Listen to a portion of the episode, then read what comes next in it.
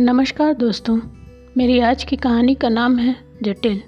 तो आइए सुनते हैं ये कहानी। किसी समय भारत के एक गाँव में एक छोटा लड़का रहता था। उसका नाम था जटिल। जटिल की माँ विधवा थी, उसे सहारा देने वाला कोई भी न था। वह सूत काट कर गुजारा करती। किसी प्रकार दोनों के खाने का तो पूरा पड़ता, पर वे थे बड़े गरीब। जटिल की माँ प्रतिदिन श्री कृष्ण की प्रार्थना करती। वह चाहती थी कि जटिल आगे चलकर सच्चरित्र और भला आदमी बने। इसलिए वह भगवान से प्रार्थना करती कि वे बच्चे की देखभाल में उसकी सहायता करें। जब जटिल कुछ बड़ा हुआ तो उसकी माँ ने उसे पाठशाला भेजा। पाठशाला दूर के एक दूसरे गाँव में था। वहाँ जाने के लिए जटिल को जंगल से चलना पड़ा। जंगल में बड़े बड़े पेड़ थे। उनकी छाया से पगडंडी बड़ी अंधेरी थी। इससे जटिल को भय लगने लगा। कुछ पेड़ों की डालियाँ लंबी लंबी और नीचे की ओर झुकी थीं। जटिल को ऐसा लगा, मानो कोई अपनी भुजाएँ पसार कर उसे पकड़ने का प्रयास कर रहा हो। कुछ दूसरे पेड़ों की लताएँ चढ़ी हुई थीं और इन लताओं के तने भयंकर सांपों के समान दिखाई दे रहे थे। जटिल मन में सोचने लगा, कोई मेरे साथ होता तो अच्छा होता। यदि कोई साथी बात करने के लिए मिल जाता तो इतना बुरा न लगता। पर जटिल तो अकेला था। वह वेग से चलने लगा और जितना शीघ्र उससे बना, वह पाठशाला पहुँच गया। पाठशाला पहुंचकर उसकी सांस में सांस आई। वहाँ उसे अच्छा लगा। गुरुजी उसे अच्छे लगे। खेल के समय दूसरे बालकों के साथ खेलने में उसे बड़ा मज़ा आया। जब पाठशाला बंद हुई और घर जाने का समय आया तो जटिल को सहसा स्मरण आया कि उसे तो फिर से जंगल के बीच से अकेला चलना पड़ेगा। वापसी का समय तो और भी बुरा था। जंगल सुबह की अपेक्षा और भी अंधेरा दिखाई दे रहा था, जहाँ तहाँ सभी जगह विचित्र विचित्र परछाइयाँ दिख रही थीं। वे भुजाएँ भी तो जटिल को अपनी ओर आती दिखने लगी, और फिर पेड़ों के तनों को लपेटते हुए वे भुजंग भी तो ऊपर चढ़ते दिखाई दे रहे थे। जटिल कस कर दौड़ पड़ा। जंगल की सारी लंबाई वह दौड़ता ही रहा और तब तक न रुका जब तक अपने घर न पहुँच सका। जो ही उसने अपनी माँ को देखा, वह रो पड़ा। माँ ने पूछा, क्या हुआ? और वह उसे गोद में लेकर पुचकारने लगी, क्या गुरुजी ने तुम्हें डांटा है? नहीं माँ, जटिल बोला, मैं तो पाठशाला में मज़े में था, पर माँ, जंगल में मुझे बड़ा डर लगता है। जंगल का रास्ता इतना लंबा है और मैं बिल्कुल अकेला था, इसलिए मुझे डर लगने लगा। पर जंगल में तो डरने की कोई बात नहीं, माँ बोली। तुम्हें शीघ्र ही इसका अभ्यास हो जाएगा। नहीं माँ, जटिल बोला, मुझे डर लगता है। मुझे किसी को मेरे साथ दे दिया जाए तो अच्छा होगा। अरे, पर मैं दूँ तो दूँ किसको, माँ बोली। ऐसा कोई तो है नहीं जिससे मैं तुम्हारे साथ दे सकूँ। ऐसा कह कर जटिल की माँ आँखें बंद करके कुछ सोचने लगी। सहसा उसने फिर से आँखें खोली और उसका चेहरा मुस्कान से खिल उठा। अरे, मैं भी कैसी भुलक्कड़ हूँ। वह बोली, तुम्हारा बड़ा भाई तो जंगल में ही रहता है। वह तुम्हारे साथ जाया करेगा और तुम्हें देखेगा जटिल को आश्चर्य हुआ, मेरा बड़ा भाई उसने पूछा क्या मेरा कोई बड़ा भाई है माँ? हाँ बेटा, माँ बोली, उसका नाम मधुसूदन है। पर वह कहाँ रहता है माँ? जटिल ने कहा, वह यहाँ हमारे साथ क्यों नहीं रहता? वह जंगल में ही रहता है। माँ ने उत्तर में कहा, वह वहाँ गायों की देखभाल करता है। पर यदि तुम उसे कल पाठशाला जाते समय पुकारो तो वह अपनी गायों को छोड़कर आ जाएगा और तुम्हें जंगल को पार करा देगा। जटिल को यह जान बड़ी प्रसन्नता हुई। अब तो जंगल से डरने के बदले वह दूसरे दिन की उत्सुकता से प्रतीक्षा करने लगा कि कब दूसरा दिन आए और वह दौड़कर जंगल चला जाए, जिससे वह अपने बड़े भाई को देख सके। दूसरे दिन सुबह ही जटिल अपनी माँ से विदा लेकर पाठशाला की ओर चल पड़ा। उसकी माँ अपने झोपड़े के दरवाजे पर खड़े हो जंगल की ओर जाते हुए अपने बेटे को देखने लगी। हे मधुसूदन, मेरे इस छोटे बच्चे को देखना, माँ ने प्रार्थना की। जटिल ज्यों ही जंगल के पास आया ठिटक कर खड़ा हो गया। भैया मधुसूदन, उसने पुकारा, आओ मेरे साथ जंगल की ओर तक चलो। जटिल कान लगाकर रुका रहा, पर ना तो किसी ने उत्तर दिया और ना ही कोई आया। जटिल ने सोचा, शायद वह दूर में होगा, मुझे ज़ोर से पुकारना चाहिए। मैं जानता हूँ वह यहीं जंगल में है। जटिल ने अपने आप से कहा, और मैं यह भी जानता हूँ कि वह आएगा, क्योंकि मेरी माँ ने ऐसा बताया है। जटिल ने बारंबार बड़े भाई को पुकारा, पर कोई ना आया। जटिल रोने लगा, सुबकते हुए कहने लगा, माँ ने बताया था कि तुम आओगे, तुम कहाँ हो? उसी समय जटिल को बांसुरी की आवाज़ सुनाई दी। उसने ऐसी मधुर ध्वनि कभी नहीं सुनी थी। बंसी ध्वनि समीप आती चली गई और अंत में जटिल ने देखा कि जंगल में से एक लड़का उसी की ओर आ रहा है। वह लड़का बड़ा ही सुंदर था। उसने अपने सिर पर एक सुंदर चमकीला मुकुट पहन रखा था। मुकुट में मयूर पंख शोभायमान था। वह बांसुरी बजा रहा था और उसका चेहरा आनंद से दमक रहा था। जटिल उस सुंदर बालक के पास हर्ष से दौड़ा। क्या तुम ही मेरे बड़े भाई हो, मधुसूदन? उसने पूछा। माँ ने बताया, यदि मैं तुम्हें पुकारें तो अपने गायों को छोड़कर मेरे पास चले आओगे और मेरे साथ जंगल में चलोगे। देखो, मुझे पाठशाला जाना है। उस बालक ने उत्तर दिया हाँ मैं तुम्हारा बड़ा भाई हूँ। आओ चलें, मैं तुम्हारे साथ जंगल में से चलता हूँ। जटिल अपने बड़े भाई के साथ चलने लगा और उसे बताने लगा कि वह घर में कैसे रहता है।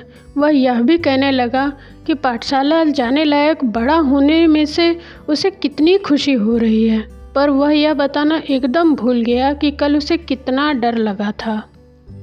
जब वे जंगल के रास्ते अंत में आए तो मधुसूदन रुक गया। वह बोला, मैं अब वापस जाऊँगा। जटिल ने पूछा क्या तुम शाम को मेरे साथ फिर से नहीं चलोगे? यदि ना आओ तो मुझे बहुत डर लगेगा। अवश्य आऊँगा, मधुसूदन बोला। बस मुझे पुकार लेना और मैं तुम्हारे पास आ जाऊँगा। प्रतिदिन सुबह और शाम, जब जटिल जंगल के समीप पहुँचता तो अपने बड़े भाई को पुकारता रहता। उसका बड़ा भाई भी पुकार सुनकर सदैव आ जाता और उसके साथ चलता। जटिल उसे आनंद पूर्वक अपनी माँ के बारे में बताता, अपने पाठशाला के बारे में बताता, मधुसूदन सुनता और कभी कभी अपनी बाँसुरी भी छेड़ देता। एक शाम जब जटिल पाठशाला से लौट रहा था तो उसने अपने बड़े भाई को शाला में होने वाले एक भोज की बात बताई। गुरुजी ने प्रत्येक विद्यार्थी से भोज के लिए कुछ न कुछ लाने को कहा था। जटिल ने अपनी बात को समझाते हुए कहा और कल मुझे गुरुजी को बताना पड़ेगा कि मैं भोज के लिए क्या ले जा रहा हूँ। मधुसूदन ने पूछा तो तुमने क्या ले जाने का सोचा है? मैं नहीं जानता, जटिल बोला। हम लोग बड़े निर्धन हैं, जानते तो हो ही, शायद मैं कुछ भी ना ले जा सकूँगा। माँ से पूछना, वह बताएगी कि क्या करना है, मधुसूदन बोला। जब जटिल ने अपनी माँ से पूछा कि वह भोज के लिए क्या ले जाएगा तो वह बड़ी ही उदास हो गई। बेटा, मेरे पास तो तुम्हें देने के लिए कुछ भी नहीं है। माँ बोली, और मेरे पास पैसा भी नहीं है कि तुम्हें खरीद कर कुछ दे सकूँ। तुम अपने बड़े भैया से इस बारे में कुछ क्यों नहीं पूछ लेते? जटिल बोला, उसने तो तुम्ही से पूछने को कहा है। उसने कहा है कि तुम बताओगी क्या करना है। उसकी माँ के अधरों पर मुस्कुराहट खेल गई। ऐसा कहा है उसने? वह बोली, बहुत अच्छा। उससे कहना कि मैं उस पर निर्भर करती हूँ। दूसरे दिन सुबह शाला जाते समय जटिल ने अपने बड़े भाई को बताया कि माँ के पास कुछ नहीं है, इसलिए वह भोज के लिए कुछ भी न भेज पाएगी। साथ में उसने यह भी जोड़ दिया कि उसने कहा है कि वह तुम पर निर्भर करती है। ठीक है, मधुसूदन ने हँसते हुए कहा। अपने गुरुजी से कहना कि तुम भोज के लिए दही लाओगे। और उन्हें तुम यह भी बता देना कि सबको पूरा पड़ जाए, तुम इतना दही लेकर आओगे। जटिल हंसा। तब तो दही का बर्तन बहुत बड़ा रहेगा। वह बोला, क्योंकि हम सबको मिलाकर कुल बीस जने तो रहेंगे ही। भोज का दिन आया। जटिल खुशी खुशी बड़े भाई से मिलने जंगल की ओर दौड़ गया। वह पाठशाला में दही का बर्तन ले जाने के लिए बड़ी व्यग्रता से बांट जो रहा था। सदैव के समान उसका बड़ा भाई जंगल में आया। उसके हाथ में दही का एक बर्तन था। उसे जटिल के हाथ में देते हुए कहा, यह अपने गुरुजी को दे देना। जटिल ने बर्तन को हाथ में ले लिया, पर वह बड़ी उदास आँखों से उसकी ओर देखने लगा। वह तो कोई बड़ा बर्तन नहीं था, वह बहुत छोटा सा था। उसने सोचा, इसमें अधिक से अधिक छह लोगों के लायक ही दही होगा। मधुसूदन ने जटिल के उदास चेहरे की ओर देखा। इसे अपने गुरुजी को दे देना। उसने पुनः कहा, यह पर्याप्त होगा। जब जटिल के गुरुजी ने दही के उस छोटे से बर्तन को देखा तो वो बड़े रुष्ट हुए। तुमको सबको पूरा पड़ने लायक दही लाने की बात कही थी, वह बोले। इसलिए मैंने अपने ओर से दही का प्रबंध नहीं किया। जब हम लोग इतने ज़्यादा हैं तो इस दही के छोटे बर्तन का क्या उपयोग, जटिल? तुमने भोज का मज़ा किरकिरा कर दिया। दही का वह छोटा बर्तन एक किनारे रख दिया गया। भोज लगभग समाप्त होने को था कि गुरुजी को उसकी याद हो गई। दही को वृथा नष्ट क्यों करें? वे बोले, कुछ बच्चे तो ले ही सकते हैं, जटिल। दही का यह बर्तन ले तो आओ। जटिल ने बर्तन लिया और तीन चार बच्चों को दही परोसा। पर इतने में उसने एक बड़ी अद्भुत बात देखी।